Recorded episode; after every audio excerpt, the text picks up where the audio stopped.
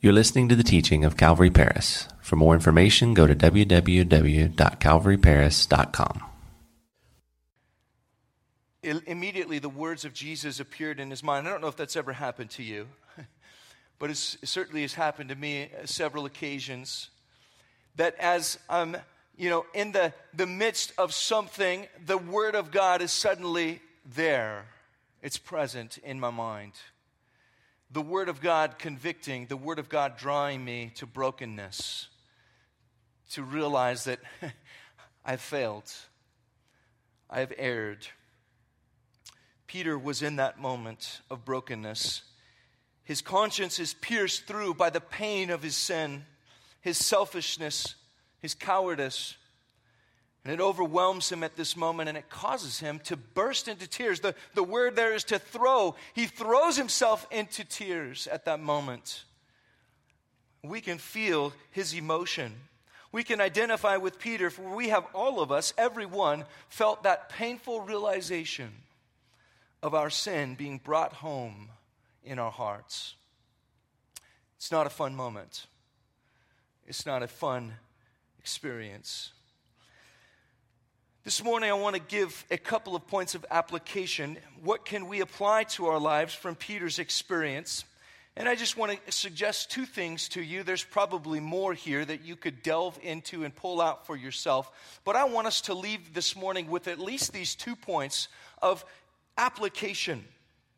First of all, our most heinous sin does not change our relationship to Jesus Christ. Let me repeat that. Our most heinous sin does not change our relationship to Jesus Christ. Now, let me explain that. In spite of how deeply Peter sinned against the Lord, it was not a surprise to Jesus. Jesus was not appalled. Jesus did not step back and say, You just denied me under oath, Peter?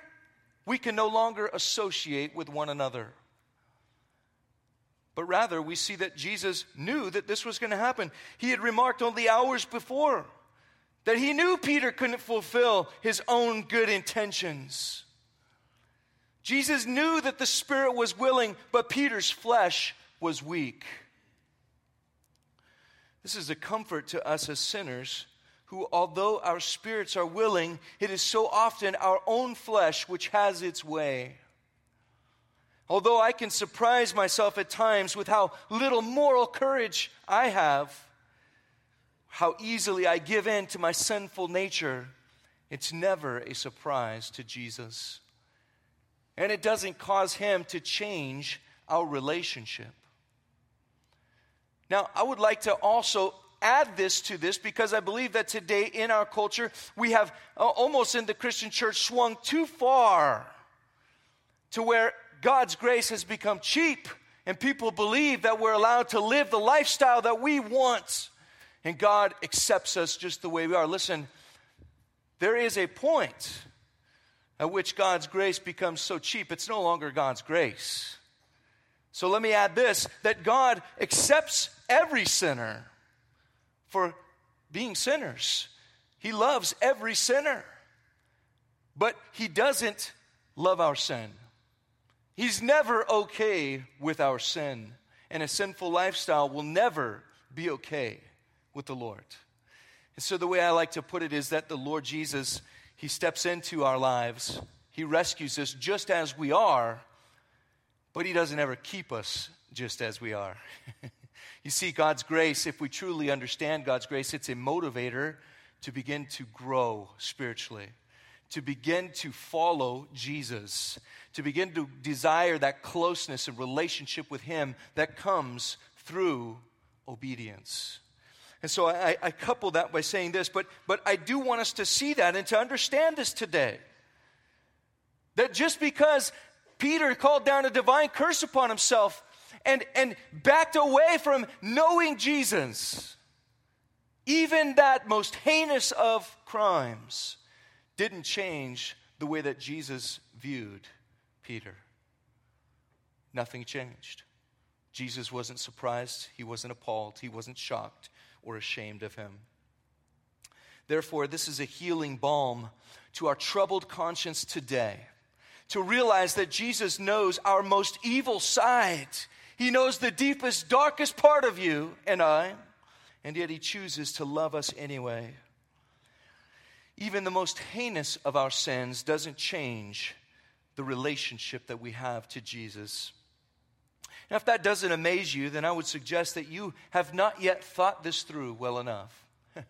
that you have not yet considered the depth of what Peter is doing here and what he has done. And, and, you have not yet studied guys like Paul, the apostle, or David, King David of the Old Testament, a man after God's own heart, who committed murder and lying and was an adulterer.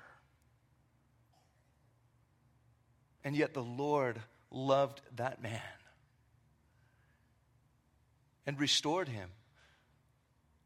Although he was never the same, but God nonetheless restored that man and loved him to the end.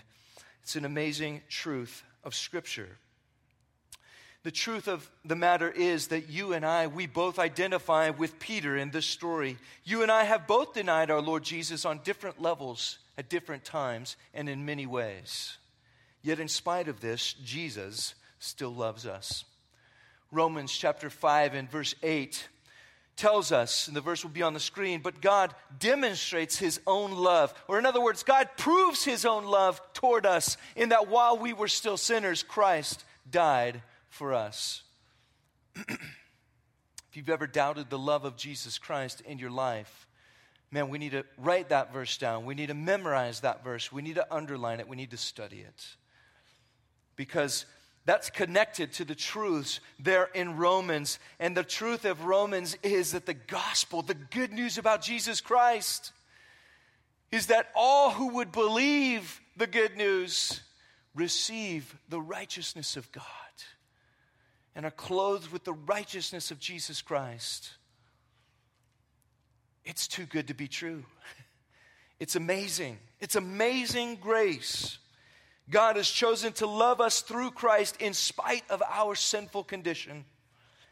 Proof that love has come to us in the form of Jesus dying for us. And all of this is after the fact that he knows we're going to fail him. This is all after the fact that Jesus knew Peter was going to deny him and call down an oath from heaven upon his own head. It really is amazing grace, and it should never cease to amaze us, church. We should constantly be amazed at the patience and the love and the depth of God's relationship towards us. Secondly, second point of application this morning is that Jesus desires to restore sinners. In fact, he goes out of his way to restore Peter. John's gospel records for us the specific way in which Jesus, after he was resurrected from the dead, came and restored Peter. I'll read it to you. It says that when they had eaten breakfast, Jesus said to Simon, Peter, Simon, Simon, son of Jonah, I'm sorry, Jesus said to Simon Peter, Simon, son of Jonah, do you love me more than these? He said to him, Yes, Lord, you know that I love you. He said to him, Feed my lambs.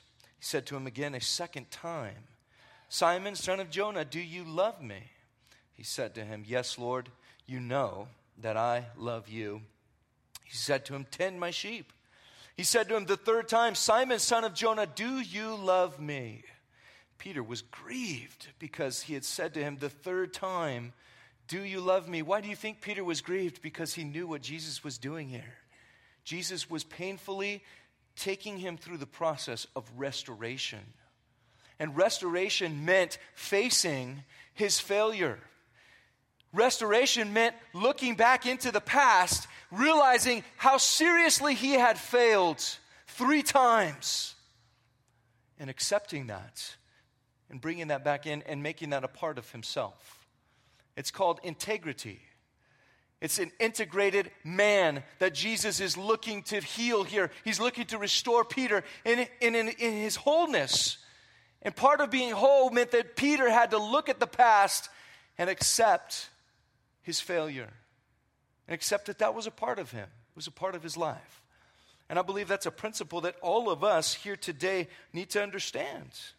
Jesus looks to restore us, but he looks to do that in such a way that we are made whole, that we are integrated people, completely healed by his grace, by the power of the gospel. And what is beautiful about this is that we see the Lord's heart. And by implication, not just for Peter, but for you this morning. We see the Lord's heart for you. We see how Jesus Christ loves you so much that he's not willing to just sweep your sin under the carpet and not talk about it and just go his way. But as we have all discovered, those of us that are true children, we've discovered that the hand of a father, a loving father, is a hand that also causes us to, be, to confront our sin, to confront the wrong that we have done, and to face it so that we might be restored. I pray that this gospel truth, this good news, will fill you with hope this morning, will fill you with wonder and love for Jesus Christ, just like it did for Peter. Peter realized something in this moment. Yes, it was painful. He was grieving that the Lord had to ask him three different times. And yet, when it was over, there was a newness. There was a restoration. There was a, a, a, bridge between him and that relationship again. And he knew that he'd been restored and he was on fire. His life changed forever. And, guys, that is the process for you and me. You see, Jesus, because he loves you so much, he can't just let you go on living in sin or go on living without that reconciliation or restoration. He desires to bring it about, and he does it in his own ways. And listen, it's not always easy, guys.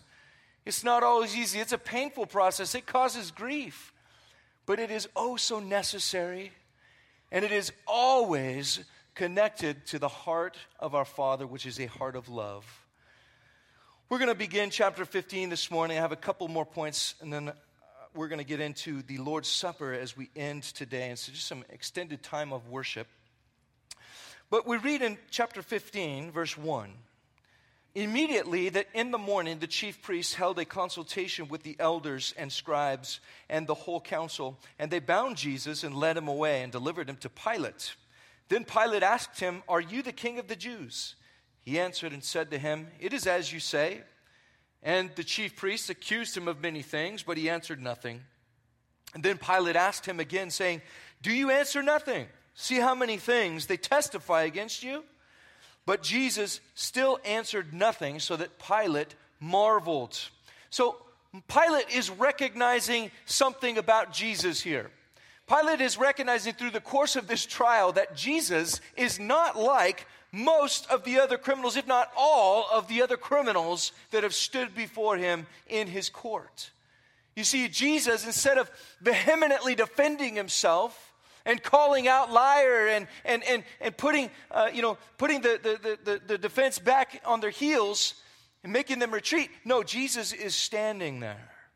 He's listening.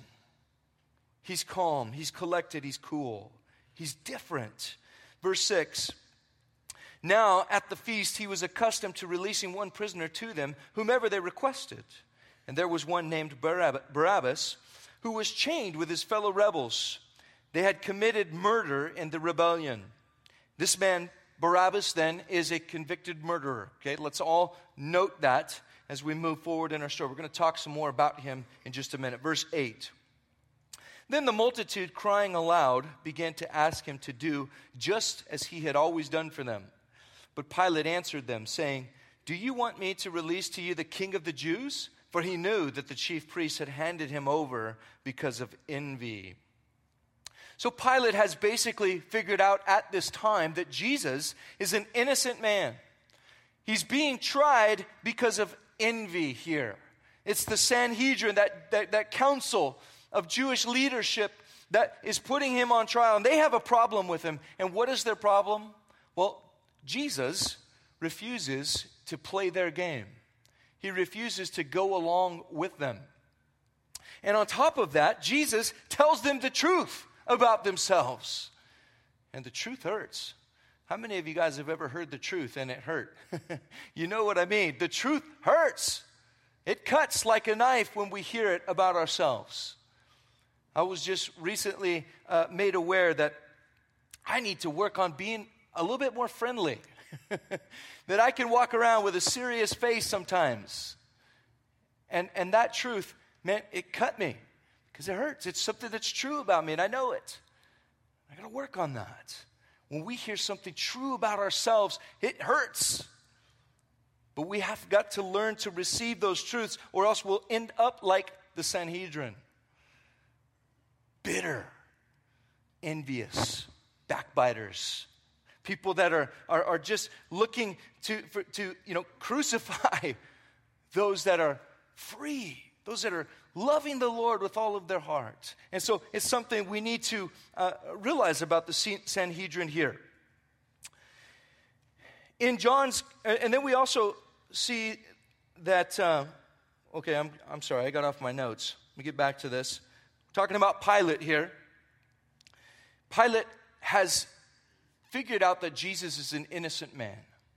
In fact, in the book of John, John's gospel, he uh, a, a couple of different times says that I don't find any fault with this guy.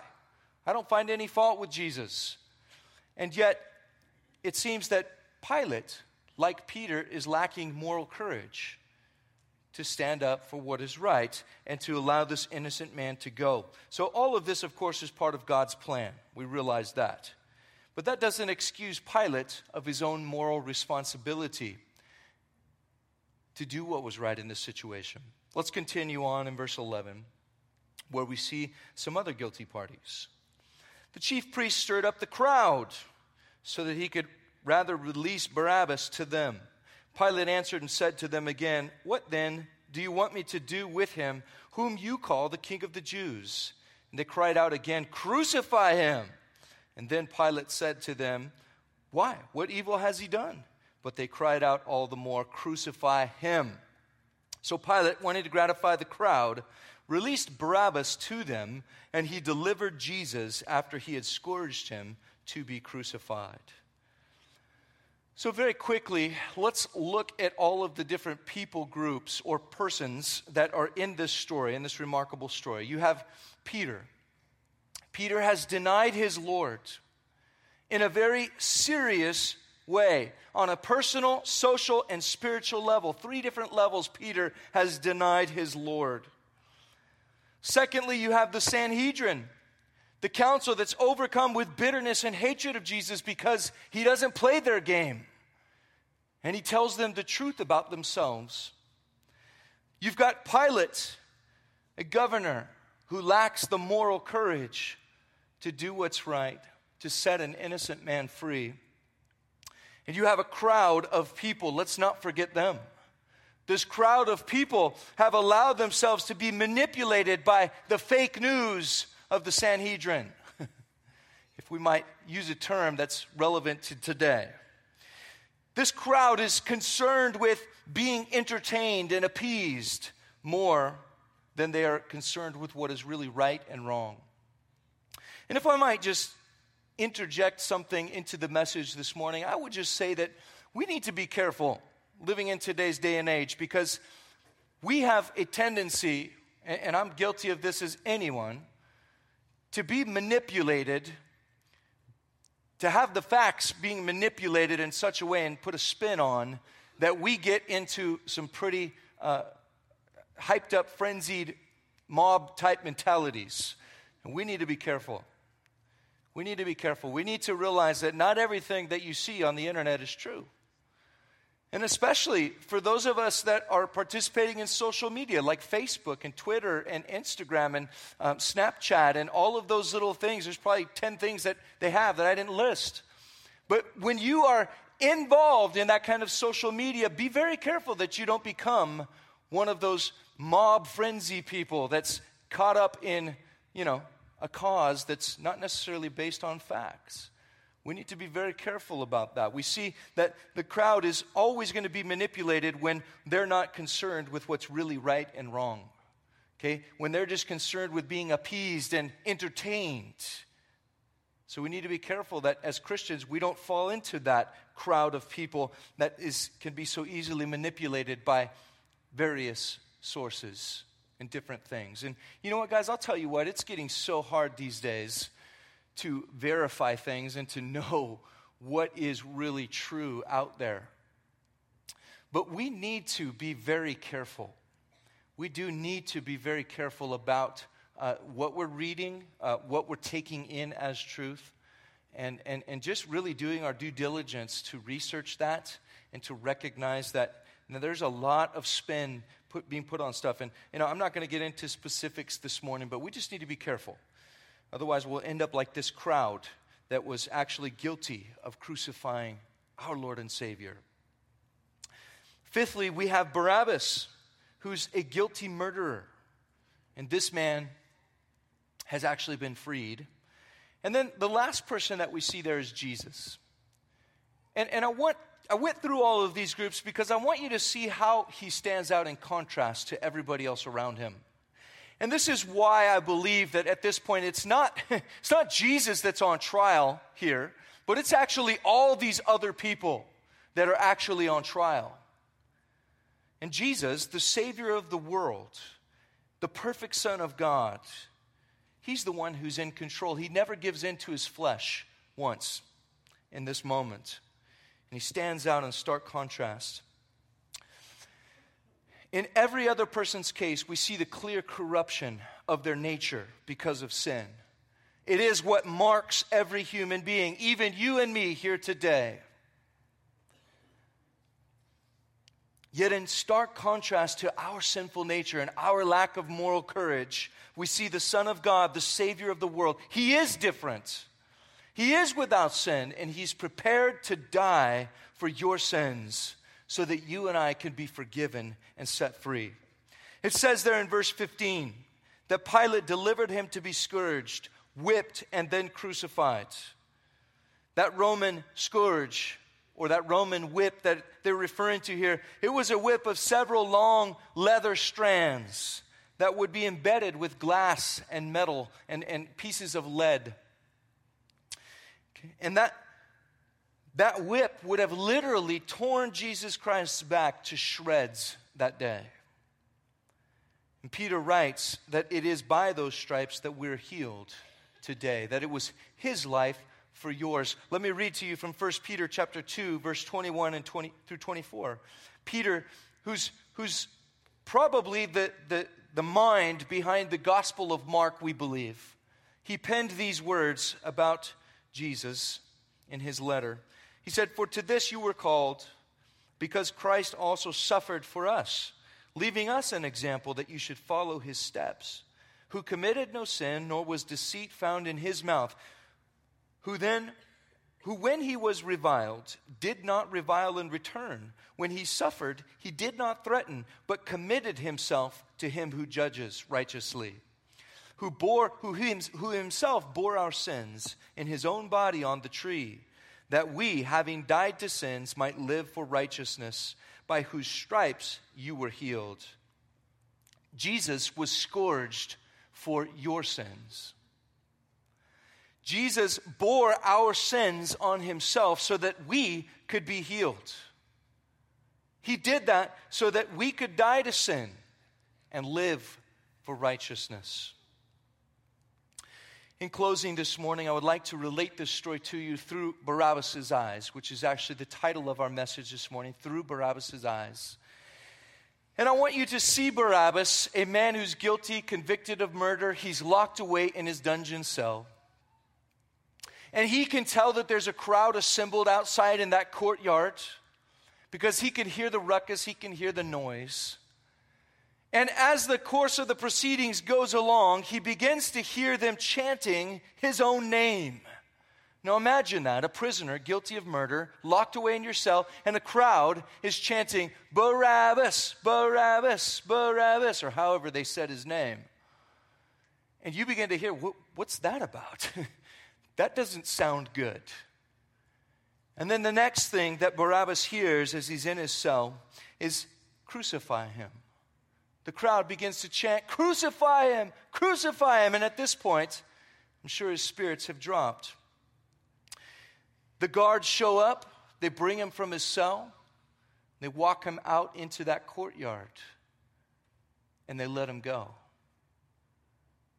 Now I wonder if Barabbas looked over and sees Jesus Christ, the man that the guards take into custody at this point and deliver him over to be scourged and crucified while Barabbas walks free. I wonder what was going through his mind at that point. I wonder if he was curious about that incident. I wonder if he questioned why it was that he had been set free when he heard the crowd chanting his name and the words, Crucify him. I wonder if that act of grace, someone taking his place and he a murderer going free, I wonder if that act of grace touched his heart. I wonder if he ever thought about that. Why an innocent man would be delivered up to die in his place. The question today is Has your heart been touched by the amazing grace of God? Who breaks the power of sin and darkness? Whose love is mighty and so much stronger? The King of glory, the King above all kings. This is amazing grace. This is unfailing love that you would take my place, that you would bear my cross. You lay down your life that I would be set free. Oh, Jesus, I sing for all that you've done for me. Let's pray. Lord, we come to you this morning realizing that the feeling and emotion of Barabbas can really be interchanged with what we can also feel upon recognizing that you took our place and bore our sins and shame and guilt on the cross. Lord Jesus, that your back was striped by that Roman scourge so that I could be healed, so that I could be set free from the sickness of sin. Lord Jesus, I pray today that you would sink this amazing gospel truth, the good news of Jesus Christ, in all of our hearts, and it would set us free, Lord. It would set us free to serve you like we've never done before. Because you surely are worthy, Lord Jesus. We love you.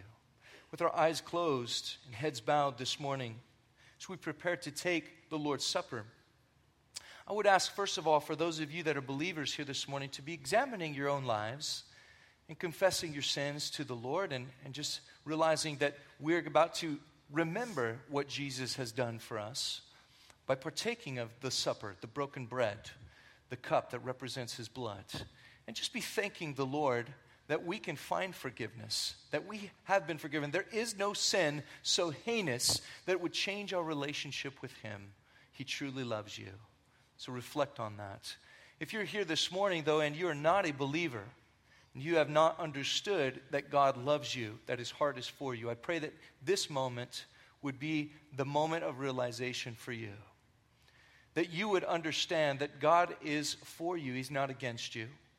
That God seeks to restore you as a person, integrated your whole self. He wants to heal you, He wants to take the past, and He wants to restore you so that you are a whole person, body, mind, and spirit, that God would be able to be glorified in your heart and your life this morning.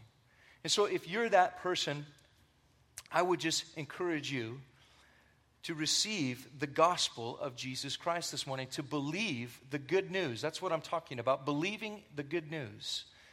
And so, if that's you and you would like to uh, invite Jesus Christ to be the Lord of your life, which He's all of our Lord, whether we invite Him to be or not. But if you would like to ask Him to forgive you